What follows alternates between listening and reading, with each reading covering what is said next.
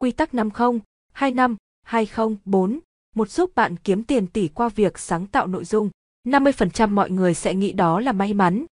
Điều đó không thể xảy ra với tôi. Bạn đã có một lượng người theo dõi, một kênh mạng xã hội, một công việc tốt, một danh sách email.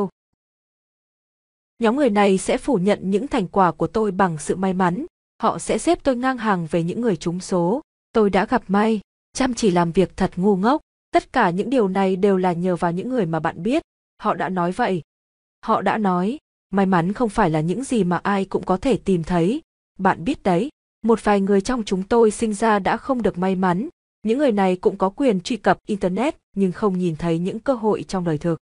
25% số người sẽ chỉ mải mê với chiếc điện thoại của họ. Trong khi một bộ phận khán giả đang say sưa bàn về câu chuyện vận may, thì nhóm người này lại bị lãng quên, họ đang chăm chăm vào chiếc điện thoại của họ. Họ thậm chí còn không nghe đến toàn bộ phần nói chuyện của tôi về việc sáng tạo nội dung. Họ có thể đã trả tiền để tham dự buổi nói chuyện của tôi, nhưng vẫn không có gì quan trọng hơn chiếc điện thoại của họ. Mọi thứ đều là khẩn cấp, bạn phải kiểm tra những thông báo mà bạn biết trước khi chúng cũ đi. Họ nhìn chăm chăm vào điện thoại của họ trong suốt buổi nói chuyện của tôi. Họ nhìn chăm chăm vào điện thoại xuyên suốt cuộc họp. Họ nhìn chăm chăm vào điện thoại cả trong khi chơi với con cái. Họ nhìn chăm chăm vào điện thoại khi tình yêu của cuộc đời họ đang cố gắng dành thời gian dành cho họ một cách tuyệt vọng. Họ đang vô tình yêu chiếc điện thoại của mình. Bạn có thể trao hàng triệu USD tiền mặt mà họ cũng không biết. Khán phòng bị bốc cháy hoặc mùi khói thuốc lá may ra khiến họ khó chịu. Điện thoại của họ mới là đời thực. Chiếc điện thoại không phải là một phần mở rộng trong não của họ, mà nó trở thành bộ não thực hiện hết những thứ mà họ nghĩ trong đầu. 20% số người sẽ nghe, sau đó quên mọi thứ và trở lại với công việc. Nhóm người này dành thời gian để nghe tôi nói, tâm trí của họ mở rộng đủ để nghe, họ ở lại đến khi buổi nói chuyện kết thúc, họ đã nghe tất cả, họ cho rằng họ không thể làm được những điều đó. Mặc dù, họ thấy đó là một câu chuyện đáng yêu, họ về nhà, ăn tối, xem một vài thứ trên TV, đến ngày mai, họ đã quên sạch những thứ tôi đã nói và không thực hiện được việc nào. Ngay lập tức họ trở lại với công việc và tiếp tục làm việc mà không còn để tâm đến những thứ họ đã được nghe trước đó. Họ không ngu ngốc, họ chỉ đang bị mắc kẹt trong những công việc theo thói quen hàng ngày. 4% là những người nghĩ đó là một cơ hội. Nhóm người này dám nghĩ rằng họ có thể làm được giống vậy, họ không phủ nhận ý tưởng, họ dám ước mơ và thậm chí họ còn tưởng tượng ra chúng. Đôi lúc họ tự điều chỉnh và tự hỏi bản thân có thể tạo ra những gì xoay quanh đến những thứ họ thích. Mỗi lần như vậy, họ đều cười.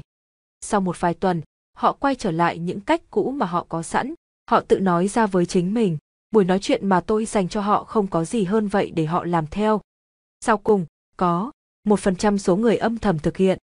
Đây là một bộ phận khán giả nhỏ, họ không cho rằng đó là sự may mắn, họ không ngồi đó suốt ngày để nghịch điện thoại như một món đồ chơi trẻ con. Họ nghe tôi nói toàn bộ và giữ cho tâm trí của họ luôn cởi mở. Họ cũng tưởng tượng ra mục tiêu của mình như những nhóm khán giả trên. Thay vì suy nghĩ có một cơ hội thì họ tin vào những gì tôi nói. Nhóm 1% sẽ ghi chú. Nhóm 1% sẽ vỗ tay thật to khi kết thúc. Nhóm 1% sẽ kết nối với những người khác trong thời gian nghỉ. Sau đó, nhóm 1% sẽ đi tới và nói xin chào với tôi. Nhóm 1% sẽ liên lạc với tôi qua email. Nhóm 1% sẽ cố gắng chăm chỉ và theo học các khóa học. Đây là nhóm có tinh thần nhiệt huyết và dám hành động. Đây là nhóm hành động theo mục tiêu họ đề ra, từ sau khi nghe tôi chia sẻ, cho đến 5 năm sau đó. Đây là nhóm táo bạo, họ không để những nhà phê bình kìm hãm họ và khá lạc quan về tương lai. Thành công trong bất kỳ lĩnh vực nào là một phần trong nhóm những người 1%. Một độc giả đã gửi tin nhắn cho tôi vào một ngày khác và nói rằng bạn có ngại nói với mọi người về cách bạn kiếm sống hoặc cách bạn mua Bitcoin không? Thật là một câu hỏi táo bạo, đây là câu trả lời của tôi. Không, hầu hết mọi người đều sẽ không nghe, và những người như vậy khả năng cao là họ sẽ không hành động. Đó là sự thật phũ phàng.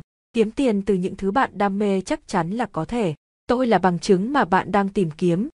Nếu bạn bám vào điều gì đó trong 5 năm, không hẳn là bạn không thể tìm được một con đường tiềm ẩn và thành công trên con đường đó. Phần khó nhất là bạn phải vượt qua sự chậm chạp lúc ban đầu. Đó là nơi bạn phải chiến đấu với chính bạn và những suy nghĩ hiện tại của bạn. Nếu bạn muốn trở thành một phần trong nhóm người một phần trăm đó, hãy làm những gì họ làm. Nhiệt huyết, mở rộng tâm trí của bạn. Đừng để số tiền một người kiếm được cản trở bạn nghe câu chuyện của họ. Ghi chép lại, học hỏi chân thành từ những người khác, hỏi họ về cuộc sống của họ, tìm hiểu câu chuyện của người khác để khám phá câu chuyện của chính mình. Vỗ tay thật to cho người khác và thích thú khi thấy họ thành công, biết rằng thời cơ của bạn sắp đến. Và cuối buổi diễn thuyết, hãy đi tới và giới thiệu bản thân bạn với người mà bạn vừa mới học hỏi được, ngay cả khi họ chỉ cao hơn bạn vài bậc trong cuộc sống. Hãy đủ mạnh dạn để ngỏ ý có được email của họ. Nhiệt huyết và hành động có thể đưa bạn vươn xa hơn trong cuộc sống, vượt xa thành tích kiếm tiền đơn thuần. Tất cả những gì bạn cần là một chút tinh thần cởi mở. Hệ thống tài chính là do bạn quyết định. Sự tự do nằm trong tâm trí bạn và hãy hành động như thể bạn là người nằm trong nhóm 1% đó.